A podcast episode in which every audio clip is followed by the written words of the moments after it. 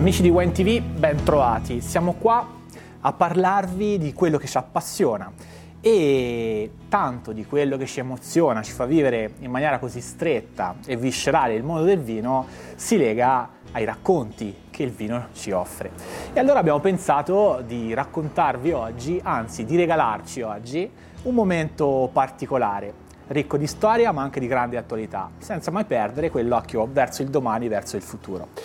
E parliamo di, delle storie del vino e abbiamo deciso di farlo oggi con una persona che devo dire, sarò di parte, lo, lo, confesso subito a Ampelio così almeno non possono dirci poi di, ma che personalmente mi ha dato tanto perché attraverso i suoi vini sono cresciuto professionalmente e mi sono avvicinato a scoprire probabilmente qual è la grandezza di un grande vitigno autoctono italiano che ha dimostrato al mondo che il grande vino bianco italiano può sfidare il tempo migliorando. E allora oggi siamo qua a parlare a, di vino, di storie di vita con Ampelio Bucci. Ampelio, grazie per averci Grazie a voi. Qui. Grazie di questa presentazione. No, un po' esagerata, no, no, ma comunque. Non è affatto esagerata, anzi, credo che sia molto aderente al vero. Tra l'altro, Beh, basta guardarci intorno e siamo in un posto che è fuori no? dal, dal, dal, consueto, fuori da quello che spesso viviamo andando a vivere aziende vitivinicole. Eh, noi però eh, siamo qua, siamo a Pongelli, siamo dentro un'azienda che è Villa Bucci, quindi la storia del verdicchio ma anche del vino bianco italiano e eh, io credo che tutto questo rappresenti anche un po' il personaggio che andiamo a conoscere, perché siamo in un contesto che è affascinante, che è pieno di storia, ma che nasconde tra le righe quel qualcosa che fa parte di una visione, di una comprensione del mondo a 360 gradi. Si parla di fascino, si parla di stile, si parla di eleganza, ma tutto profondamente radicato delle origini, in una storia, no? E questo forse è la cosa che qui si vive di più. Eh, Ampelio, prima domanda, no? Perché poi tutti ti conosciamo per il tuo grande verdicchio, ma tu sei molto di più. No, eh? molto è. di meno, ma comunque. E la prima domanda che sono curioso di chiederti è: ma alla fine tu sei legato a Milano, vivi comunque, passi tanto eh, del tuo tempo in Milano, ma ecco, che peso ha avuto eh, Milano, che peso ha avuto eh, il fashion, gli studi di economia, quindi studente Bocconi, docente Yulm, tantissimo altro, mi fermo qui. Ma tutto questo, che influenza ha avuto su di te e sul, tuo, sul fare vino qui? Ma prima di tutto il primo problema è che eh, la nostra famiglia è una famiglia di agricoltori. Eh, fino agli anni 50-60 eh, un'azienda agricola come la nostra, che è un'azienda agricola, e il vino allora si faceva come gli altri prodotti per vendere all'ingrosso, ehm, rendeva le persone abbastanza ricche. Poi c'è stata questa trasformazione traumatica anche se è giusta, da questa formula della mezzadria che a secoli a invece dover condurre queste aziende agricole direttamente, per cui in quegli anni francamente eh, io che, ero, che, ho cominciato a lavorare qui a 13 anni, quindi stando anche a rompermi le scatole d'estate, a star qui a vedere questo fatto che magari il racconto sembrerebbe buono e poi diluvia il giorno prima della cosa e quindi il grano diventa più bianco e vale meno. Allora ho detto devo farmi un'altra strada, eh, anche perché poi ho anche tre sorelle e quindi ehm, non si vedeva il modo da, da un'azienda agricola che prima era un'azienda agricola che rendeva abbastanza signori, non si vedeva come si poteva vivere in quegli anni lì. Anche perché del vino ancora non si parlava, gli anni 60, 50, 60. E quindi ho fatto l'inizio alla Bocconi, devo dire, di una noia tremenda, soprattutto perché prima del 68 eh, il mondo dell'economia non vedeva ancora il consumatore come un personaggio che può cambiare. 68 ha lasciato pochissimo purtroppo alla storia, però ha fatto vedere come il mondo poteva cambiare completamente.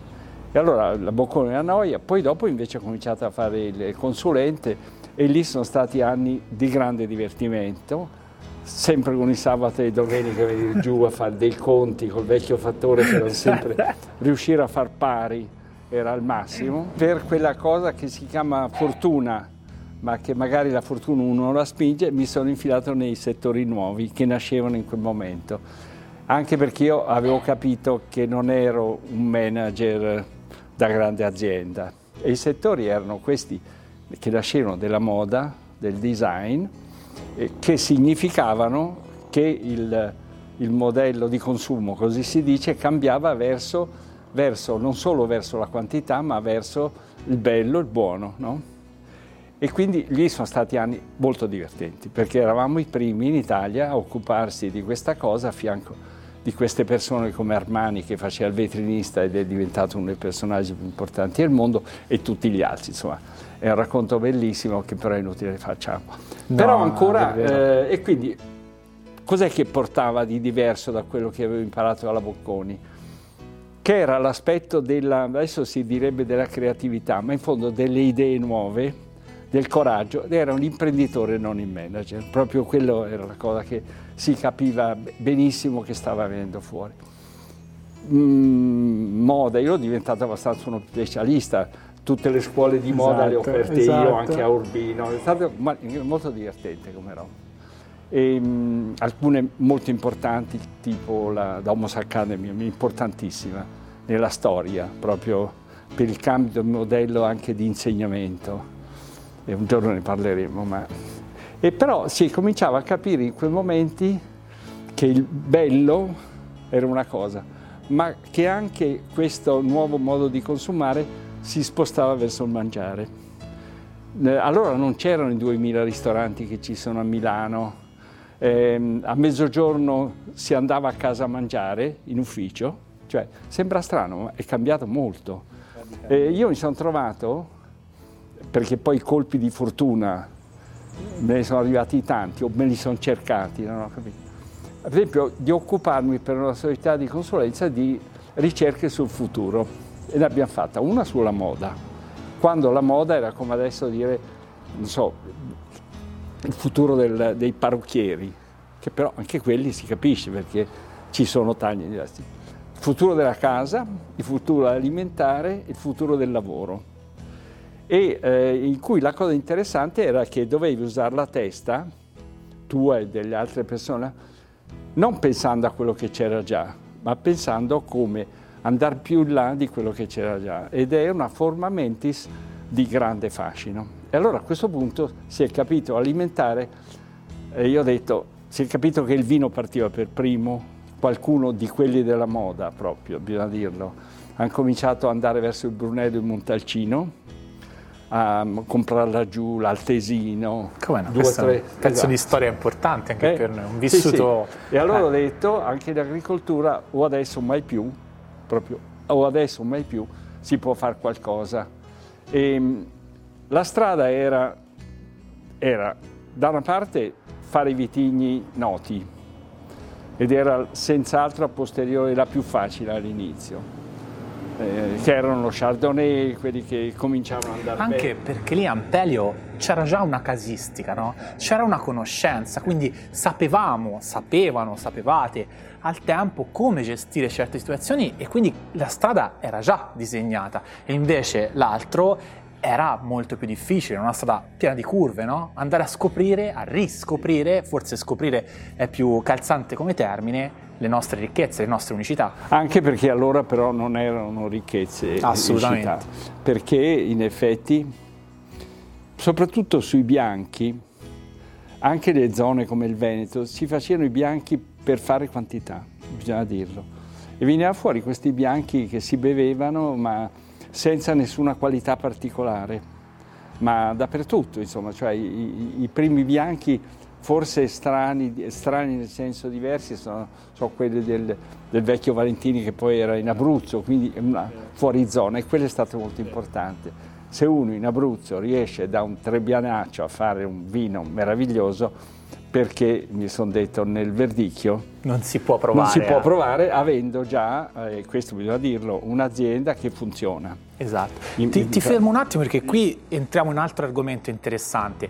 Qui oggi noi abbiamo vissuto con te eh, veduto con i nostri occhi un, un, contesto economico, anzi scusami, un contesto eh, agricolo dinamico ed eterogeneo.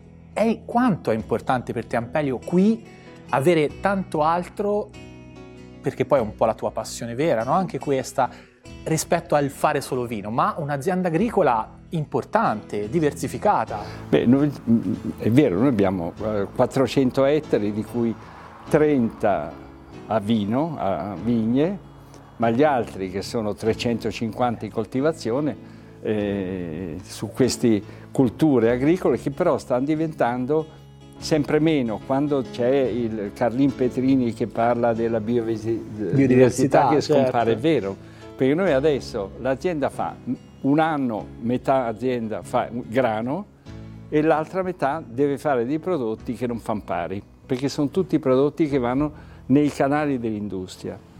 E quella è la prima lezione importante, cioè il vino è nato anche sempre, è sempre stato un prodotto agricolo, cioè anche se guardi le vecchie cose de, dei 2000 a.C., non è che il contadino faceva l'uva e la passava a un altro, il contadino faceva il suo vino anche in Grecia, in Georgia, magari schifoso, però sì, era sì, già un prodotto finito unico prodotto finito, perché gli altri poi si faceva il pane per se stesso, eccetera. Gli altri prodotti invece l'industria, soprattutto negli anni 60-70, l'industria chimica ha trovato l'agricoltura è uno dei campi più grandi del mondo, oltre alla, alla salute umana con le medicine, L'altro è l'agricoltura, cioè ci sono prodotti che possono contare su migliaia di ettari in giro per il mondo, anche, anche per l'agricoltura più o meno tutto qua. E sono queste commodity, no? che vuol dire che tu sul, come guardi il costo dell'acciaio e del ferro, guardi il costo del grano in giro per il mondo, il costo di tutto il resto. Valore, e quello è un valore che è sempre un attimo più basso di quello che è il costo, soprattutto nei paesi in cui, adesso possiamo lamentarci del nostro paese, ma insomma in cui il lavoro è pagato in una maniera civile, il welfare c'è, perché gli ospedali ci sono, e quindi sono praticamente prodotti con un futuro impossibile se non si cambia qualcosa. E allora questo è l'aspetto che diventa interessante. Bellissimo, fondamentale no? il valore nel contesto sociale, di vita, del vivere quotidiano, problematico l'aspetto economico. eh, ricolleghiamoci a quanto ti dicevo prima. Abbiamo capito per te quanto è stata importante Milano, no? in un'ottica proprio di lungimiranza, di visione nel futuro. Però questa azienda esiste dal 1700 e il tuo essere radicato è davvero molto più profondo qui nei Castelli di Iesi rispetto a Milano. Forse credo che tu sia, anzi senza forse, tu sei la persona eh, più qualificata per raccontarci un po', secondo te, dal tuo punto di vista, come le marche del vino sono cambiate da prima di te ad oggi. Raccontaci un po'. Beh, c'è una prima parte di cambiamento che è generale Cito dei nomi che non c'entrano niente. Quando io ero giovane eh, c'erano dei vini, per esempio Marzotto aveva tutta una linea di prodotti che si chiamavano Zignago ed erano dei prodotti di, di, consumo, di basso livello di consumo. Loro erano aziende intelligenti e combinazioni erano nel settore del tessile, quindi hanno visto tutto il cambiamento. Zignago è scomparso. Non c'è più. Cioè ha cambiato, hanno detto il vino deve essere diverso. Esatto. Lo stesso, eh, ce ne sono altri due o tre che avevano dei vini, il buon vino quotidiano, ecco, il, allora era il buon vino quotidiano. Le marche esatto, sono arrivate un bellissimo. po' più tardi. È Le vero. marche sono arrivate un po' più tardi, adesso non è colpa di nessuno, però c'era un, uh, un, vino di questa serie, del buon vino quotidiano, che aveva avuto anche una bellissima idea, teoricamente, quella di fare una bottiglia diversa dalle bottiglie normali. Grande idea. Ma grandissima idea, tant'è vero che avevano incaricato anche un architetto a farla. Ed era agli anni quasi dell'inizio del design. Okay. Solamente che non, hanno, non l'hanno difesa. Per cui, siccome è piaciuta molto, l'hanno copiata in 500. E da lì dopo se volete ad essere potete... inflazionato quasi, no? Ma con, mettendo dentro quel buon vino che non era buono quotidiano, cioè non cambiava il vino, esatto. è cambiata la confezione. Eh, e quello è stato un grande, non un disastro, è stato un ritardo di 5 anni rispetto agli altri, perché Marzotto continua a fare il vino, continua a guadagnare sul vino, cade il bosco, ma hanno dimenticato questo passato. Invece qui il passato è andato avanti ancora di più. Ed è il punto in cui io mi sono trovato dove fare una scelta. Allora lì la scelta giusta in quel momento era senz'altro prendere tipo uno Chardonnay, perché era il vino che... Eh, divertente, il mio importatore americano che ho da allora assaggiò il vino, diciamo un anno dopo, e mi disse, il vino mi piace, è molto buono, però questo verdicchio in America non conosce nessuno, perché non scrivi su Chardonnay? buonissimo. Neil però. Me l'ha detto, ecco, tant'è vero che ancora glielo dico. Ecco. E, ehm, però lì viene fuori un altro principio che era già un principio di, di quello che uno potrebbe chiamare di un nuovo marketing e che eh, dice in inglese be different o muori, cioè sì, diverso oh, o se no crepi, o se più, puoi essere anche diverso per avere il prezzo più basso del mondo. E infatti non muori. Matteo Rosé non muore, eh, e c'è anche nel mondo della moda tutto il mondo H&M, ah, sì, questi qui che lavorano anche sul... ma però devi avere una dimensione pazzesca finanziaria in giro per il mondo. E questo cioè. non è la fotografia dell'Italia, non è la fotografia dell'Italia. È, no? L'Italia ha invece questa caratteristica proprio naturale che dovrebbe essere ancora più spinta di essere il paese delle diversità. E io quando vado all'estero e vado spesso all'estero perché i mercati stranieri sono più interessanti di quelli italiani. Porto una vecchia carta geografica che, di quando ancora c'erano gli stati, perché poi dopo si è appiattita la carta geografica, adesso le, i, i, bordi fra le regioni non si vedono, invece lì si vede Stato della Chiesa, eh, stato, ecco. Allora, per far vedere come l'Italia è sempre stato un paese con una storia di diversità. Eh sì. Questa diversità arriva fino a noi, e questo ha portato una diversità nella cucina, cioè nessun paese al mondo, tranne la Cina, ma la Cina non è un paese, è un continente, è come esatto. dire tutta la... Noi invece la cucina regionale. Noi cucina quelli, regionale. E infatti uno dice perché uno non fa la miglior cucina regionale eh, ripulita se uno vuole, perché uno deve trovare delle creatività che non c'entra niente e quello è tutto un, ah, sì, un discorso che diventa sempre una questione di equilibrio. Hai ah, detto una cosa, scusa se ti interrompo, interessante, no? Perché il tuo nome, il tuo vino all'estero eh, funziona, è conosciuto ed è riconosciuto per il valore che ha, per l'unicità, quella differenza che crea ricchezza. Davvero noi siamo questi, mi riaggancio alle certo. tue parole. Davvero, se un, un, ragazzo oggi volesse avventurarsi nel mondo del vino e uscire, andare all'estero e raccontarsi, il tuo consiglio, come dovrebbe porsi? Quali sono le basi? Allora, eh, intanto, prima cosa, e, e, lo sto facendo perché io sono stato uno dei eh, promotori, anzi dei primi consiglieri di un'associazione fra viticoltori, vigneron, sì, sì, che no? si chiama FIVI. Bellissimo. Perché chi fa il vino ci sono varie categorie che fanno, ci sono varie categorie che vendono il vino al consumatore. Una, e adesso dal punto di vista mio, io dico la più vera, è quello che ha la vigna, poi fa il vino in cantina, imbottiglia il vino e poi va alle fiere a vendere. Proprio certo. per cui tu vedi in faccia questo e gli dici il tuo vino fa schifo e lui ti risponderà non è vero che fa schifo e ti racconta la sua storia, eccetera. E questa è una categoria, non è quella che guadagna di più.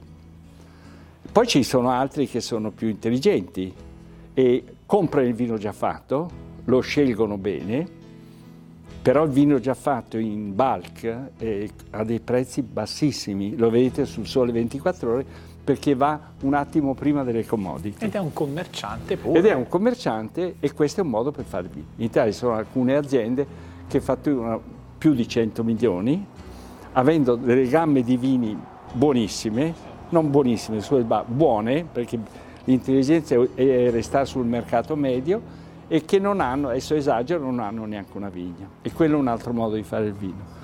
Allora, questa associazione era invece di vignaioli, di piccoli.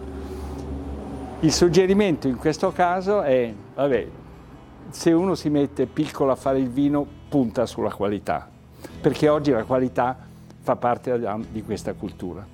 Poi ci possono essere anche cinque qualità diverse, si può anche seguire la moda nuova che sarà magari del vino naturale oppure del vino fatto in una maniera, va benissimo. l'importante è che tutti si impegnano sulla qualità. Io, il suggerimento è quello di capire che la cosa più importante in tutti i mercati è vendere. Perché io ho visto gente riempirsi la cantina di bottiglie, tentare di aprire il mercatino, eh, bisogna essere fuori. E per fortuna, per esempio, la FIVI partecipa alla Vinita. Tu vai lì con il tuo banchettino e ti capita davanti dei compratori stranieri. Ecco, allora questo bisogna pensare subito che vendere è quasi più importante di produrre e muoversi. Hai, hai ragione, perfetto. Si dice perché... tecnicamente muori il culo. so.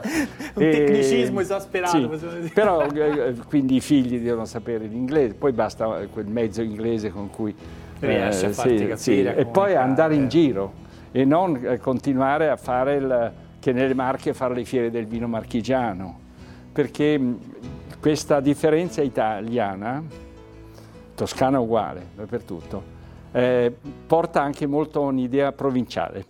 Ah, vero. Cioè la concorrenza Diventa un limite a volte, eh, quella è tremenda. E questo in questo senso è un'altra roba che mi ha aiutato molto, essere metà tempo a Milano, cioè non misurarsi con quello che fa il vino Ma di fronte. la mente è un po' più aperta. Andare a Milano con la tua bottiglia di vino, eh, andare fuori eh, con gli amici a casa di amici e tra che quell'altro ha portato un, un, vino di Yerman. Un momento di confronto. Sì, il confronto anche di, eh, appunto, eh, quell'altro ha portato un vino francese, quell'altro, eh, allora tu abbassi il tuo livello, tenersi bassi, nel non raccontarsela troppo e non tirarsela, a Milano si dice una frase bellissima, non tirarsela, perché quello che te la tira porta antipatia e siccome le qualità sono diverse... Eh, a volte eh, l'è del sistema, è vero, è vero. Il fare gruppo, no? Frase sembra scontata ma in realtà fare sistema No, adesso aiuta. qui, ad esempio, nelle Marche tu mi hai chiesto il cambiamento. Mm. È fortissimo da 15 anni. Da quando si è cominciato a non guagna, guadagna, uh, guardarsi, scusami, in cagnesco, ma invece vedere che si può presentare come gruppo, anche perché all'interno del gruppo ci sono diversità questo. E, e, però tu cominci a presentare una... Ecco, questo uh, i giovani hanno contribuito molto perché loro sono più di gruppo. Quindi un cambio generazionale che ha aiutato. Sì, molto. L'unica roba è ecco, dire state attenti, poi dovete vendere il vino. E questo, questo è il, e venderlo diventa. Io il mio, il mio lavoro è stato eh, ciao, questi ragazzi bravissimi qui che fanno andare, andare, io ho girato tutte le città americane, le più sordide, quelle che si vedono le cose, tornando sempre con l'idea, meno male, è più bello Ostravetere e Montecarotto di queste che si vedono eh, dove si capisce. Vista, torni anche rinfrancato a casa. Oh, dici, c'è, almeno c'è una chiesa, c'è una statua, là non c'è niente. Hai già risposto un po', però un pochino più a fondo mi piacerebbe andare. Quanto c'è di Ampelio qui dentro, dentro il verdicchio di Villa Bucci? Eh, dunque, c'è... Mm, c'è senz'altro tanto fuori dalla bottiglia, cioè nel senso della parte vendita, comunicazione, che poi vuol dire, secondo me, non comunicare, comunicare il meno possibile, eh, al momento giusto, nei posti giusti, quello c'è molto. Dentro c'è perché in fondo la mia anima agricola c'è, cioè passando gli anni della mia gioventù, proprio di quando ero ragazzino, a 13-14 anni, in giro per i campi, andando col fattore a vendere le bestie a Sera dei Conti, anche se era una roba per cui non capivo come faceva lui a valutare, però... però... alla fine si impara. Si impara. Si impara. Si impara. Quindi e c'è allora, tanto rispetto sì, allora, sì, dei eh, tuoi sì, luoghi. Però io devo dire una roba, io quando sono partito e lì il, aver lavorato un po' con le aziende, cioè non sono partito facendo il vino io, perché il vino non lo sapevo fare e qui non lo sapeva fare nessuno, francamente. Non sono andato a, cioè, questi che andavano in Toscana giravano i vostri enologi toscani che non sanno fare i bianchi, perché non c'è bianchi in Toscana. Io qui non, essendo però mi è, dissocio, è vero, non, però, sto però è così. E allora io prima a me piacevano molto i vini da Borgogna dove ero andato tre o quattro volte, però nelle fiere avevo incontrato, sono dato da due o tre di questi, molto antipatici devo dire, che mi hanno detto, eh, gli ho detto, ma voi verreste a fare... No, no, noi il vino ce lo facciamo noi. No, questa è la risposta. Eh, allora ho cercato, tramite degli amici milanesi, questo Milano serve anche a quello, dove erano le zone che si facevano ed è venuto fuori l'Alto Adige, perché in effetti l'Alto Grande, Adige... grande territorio, grande area. E chi è il più st- eh, pazzo? Pazzo nel senso il più, dire quasi stilista, cioè perché quelli erano gli anni in cui la moda... Con una visione diversa, dai, Sì, rispetto a ma era tanti. proprio ogni anno, cioè, erano gli anni meravigliosi, Versace ogni anno faceva cose di Armani, non era poi uno più bravo dell'altro, solamente che ciascuno aveva questa creatività pazzesca, eh, presentavano l'anno dopo diverso. E allora ho trovato eh, uno che era talmente geniale che aveva una difficoltà di, di comunicazione con la gente, perché si incazza, fosse qui avrebbe già schiaffeggiato tutto. Bene, è 35 anni che lavoro con lui, abbiamo litigato l'altro giorno, litigheremo oggi, ieri non gli ho parlato, ecco. Ed è uno che, eh, lui è un assemblatore. Ok. Cioè lui ha un palato straordinario, si chiama Giorgio Grai. Lui ha questa memoria, eh, faccio un inciso che riguarda la parte tecnica del vino. L'unica cosa che mi hanno detto questi francesi, antipatici, ma ti metti a fare il vino, sì. Guarda che l'unica roba non è quello che è il vitigno, l'unica cosa importante è il, so- il terroir, Suolo. il suolo. Allora lì sono stato un po' a vedere e ho capito che per i bianchi nella zona c'era un solo suolo straordinario, gli altri quelli non ci sono qui. E sono dei suoli che ci sono purtroppo o per fortuna non in grande dimensione, dove c'è uno strato molto importante di calcare, ma del calcare migliore, quello attivo, ma anche un metro e mezzo, due, sopra un po' una importante la terra, e sotto però della creta dove l'acqua che arriva giù si ferma e prende l'umidità. Allora il problema, se ti porto in giro qui a vedere, che il 90% dei terreni qui, anche i nostri, sono a rovescia, hanno la creta sopra e vanno bene per il grano, per il grano va giù tanto così con le radici, ma se ci pianti lì la vigna non funziona. Allora abbiamo fatto una ricerca, questa si può fare, una ricerca di, per fortuna anche con questi finanziamenti europei, di trovare dove c'era questo... Ed è venuto fuori che non c'era una zona, ma erano, si chiamano lenti, cioè c'erano delle immersioni di questo affare qui, di mettiamo 5 ettari, oppure un'altra 3 ettari. Le abbiamo trovate 5 o 6 staccate, dopo se volete andiamo a vederle, dove c'è più o meno questa cosa qui.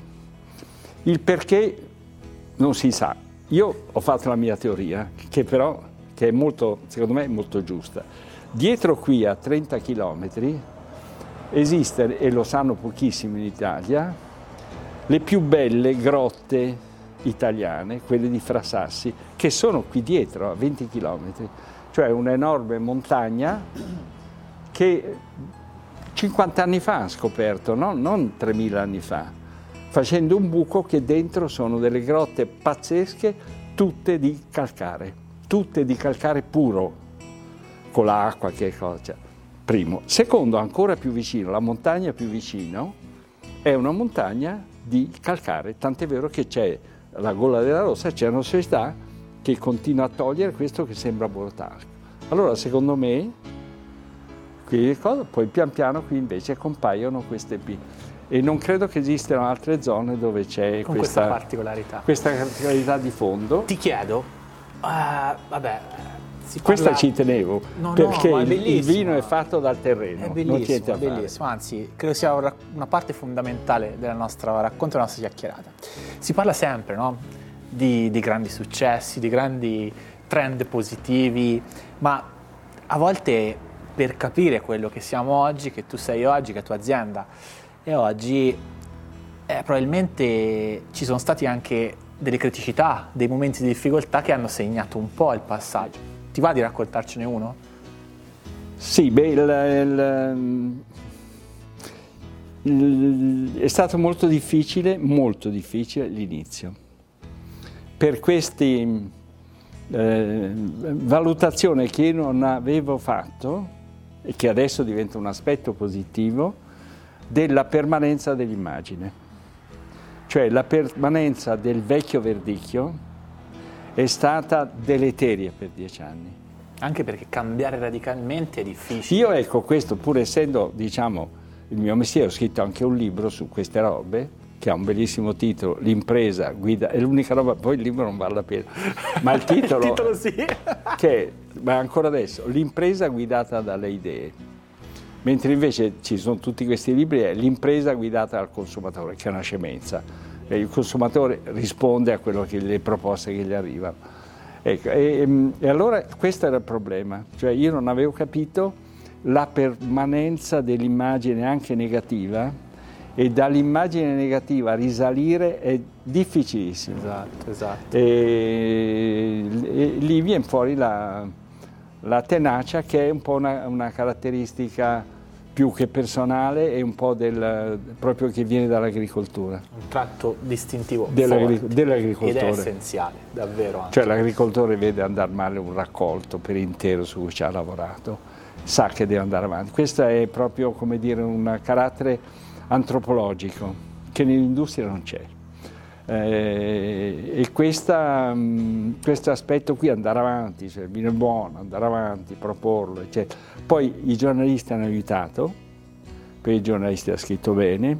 Ti hanno riconosciuto soprattutto sì, sì, qualcosa di differente, di no? differente, in un'areale, sì, quello è vero. Zona, e poi i mercati stranieri, perché a un certo momento l'idea di, di qualcosa di diverso all'estero è, è girata come cosa. Vogliamo le robe diverse. Adesso un aneddoto, un aneddoto. Raccontaci un momento, dai, che ti sta a cuore, che ti è caro.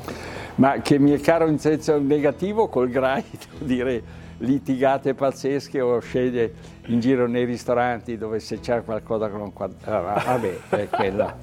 No, gli altri, io sono abbastanza eh, non sono, sono molto vecchio e quindi io veramente dimentico molto le cose negative. Io non tengo rancori e ne potrei avere. Cosa sì, proprio non. Eh, e questo è eh, questo fatto di vivere due vite, una qui e una a Milano, è molto importante in termini guardi, psicologici, per, proprio perché ti hai eh, proprio due vite diverse, per cui eh, allora qui all'inizio sì, la gente che diceva questo è Chardonnay, che poi perché deve essere Chardonnay, semmai può essere un'altra roba.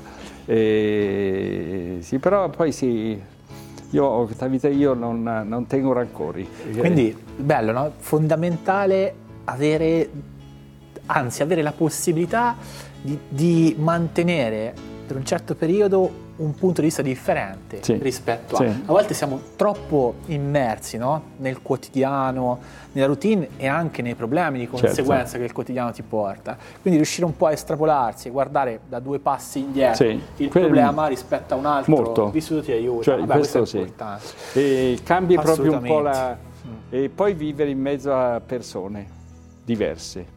Ti arricchisce. Ti ti, arricchisce o ti... cioè, Ah, se, dipende- se dipende sali su... persone.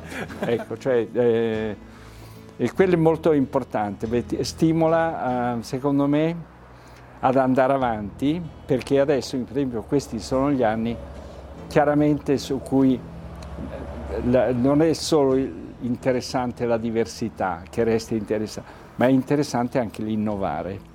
Allora, come si fa a innovare in questo campo qui? Eh, noi, eh, in questo campo qui dove tu hai un'innovazione drammatica sopra, perché noi la temperatura continua a salire. E questo i dati ci sono, non c'è un grado e mezzo in È un dieci dato anni. di fatto. È un dato di fatto. e questo vuol dire che a livello di, di gradazione alza, il il vino non può salire troppo di gradazione, c'è da fare. A livello di piovosità, che la, guardavo l'altro giorno, perché è un tema, come fai dopodomani? eh, Fra- Allora, la piovosità non è che sia tanto meno, è che è completamente sballata. Cioè noi qui avevamo due metri di neve d'inverno, che vuol dire due metri di neve, due metri di acqua che va giù. Ecco, mai più vista la neve. Però magari ti arriva eh, domani una bomba d'acqua qui sopra, la grandine. Allora c'hai veramente delle, dei cambiamenti climatici, allora come far fronte a questo? Ed è il tema su cui adesso stiamo lavorando, cioè, anziché lavorare sull'immagine, quella c'è, poi insomma un po' si rianima, vedere di lavorare sulla vigna. Eh, Fondamentale. Per, perché sulla vigna si può fare, a parte che reagire siamo, a certi cambiamenti. Sì, ma inventare delle cose. Noi abbiamo inventato un oggetto per, per coprire di più, è una scemenza, per coprire di più i grappoli, perché alla fine il sole, se tu sei al sole o sei all'ombra, è diverso. Grande differenza. Eh, spostare la, la potatura, perché la potatura quando tu poti, a parte che potare bisogna saperlo fare e forse noi lo facevamo bene, ma adesso lo facciamo benissimo. Però se tu sposti un po' la potatura in là, che poi un po' è un mese perché si usano i cicli della Luna, tanto quelli sono sempre usati, tu forse è come se la mattina invece della sveglia alle 8 c'era alle 10. Per cui ti svegli un po' più, accorci il periodo di, ipotesi, noi stiamo là, ci sembra, accorci il periodo di maturazione del, del vino mai invece fare quelle, quelle follie di tipo anticipare la vendemmia perché il, l'uva deve essere matura. Altrimenti, tu devi riuscire a portarla matura. Altrimenti la qualità nel bicchiere e non la cambia completamente, diventano vini acidi che non, non basta, certo, non se ne può più. E allora lì, ecco, noi stiamo lavorando in quell'area lì. Eh, che secondo Beh, me c'è, c'è importantissimo perché volevo chiudere con questa domanda e hai già risposto a cosa guarda no, uh, al domani, come guarda al domani Villa Bucci e Ampelio Bucci, quindi questo è un argomento di grande interesse, di grande importanza, magari lo riaffronteremo. Ma ecco, spostare un attimo nel contesto in cui vivi la stessa proiezione, cioè il vino marchigiano, o vogliamo parlare di verdicchio, come vuoi tu, tanto non è un problema. Domani, come lo vedi? Allora, eh, ti risponderei due cose. Il vino, il vino marchigiano non c'è ci sono dei vini marchi. Le Marche sono una regione che già è lei al plurale. È vero, e questa la trovi, cambia il dialetto, una roba del genere. Ci sono anche lì delle isole. Qui c'è quest'isola del Verdicchio dei Castelli di Iesi, che sono questi 25 bei paesi tutti simili che sono intorno a Iesi. E questa è un'area che in effetti è piccola in termini eh, diciamo, numeri. dei numeri. Sì. E quindi ci permette di capire, lo stanno capendo tutti, che ci permette di fare un'operazione insieme di miglioramento della qualità e non è facile, non è facile per niente. Stiamo adesso dibattendo perché ci sono quelli invece che sono magari cantine sociali, roba del genere, che gli va bene perdere soldi. Eh. Quello è un aspetto eh, importante. Io credo che nel verdicchio, adesso tutti piccoli, tutti medi e anche alcuni grandi l'hanno capito, io credo che si faranno dei bei salti in avanti di commercio, perché è un vino, a parte il nostro, ma tutti, ha, ha un carattere, ha lui un carattere. Ha un'identità. E sì, e se ci sanno lavorare bene, noi adesso abbiamo fatto l'inverso, abbiamo lavorato i primi anni sull'immagine, adesso lavoriamo dentro, dentro, proprio dentro nel, nel, nel vino, su, sui campi, ricostruendo anche il sistema di non, di non pressare il terreno, eh, cioè riproponendosi dei temi agricoli. Ecco. Di portarli al centro del, del eh, Sì, eh, con dei punti interrogativi, cioè abbiamo capito il problema non abbiamo le soluzioni. Però lì si fa una cosa divertente, che è quella di sperimentare, ed è la roba più divertente al mondo. Al mondo, eh. assolutamente. Eh. Antelio, grazie, stato davvero grazie a te. un piacere grazie infinito mille. del tuo tempo grazie. e spero che tanto no, ci no. ritroveremo presto con un bicchiere di, di Questo, ottimo verdicchio in anche, mano. Anche subito, grazie. Grazie mille. Grazie.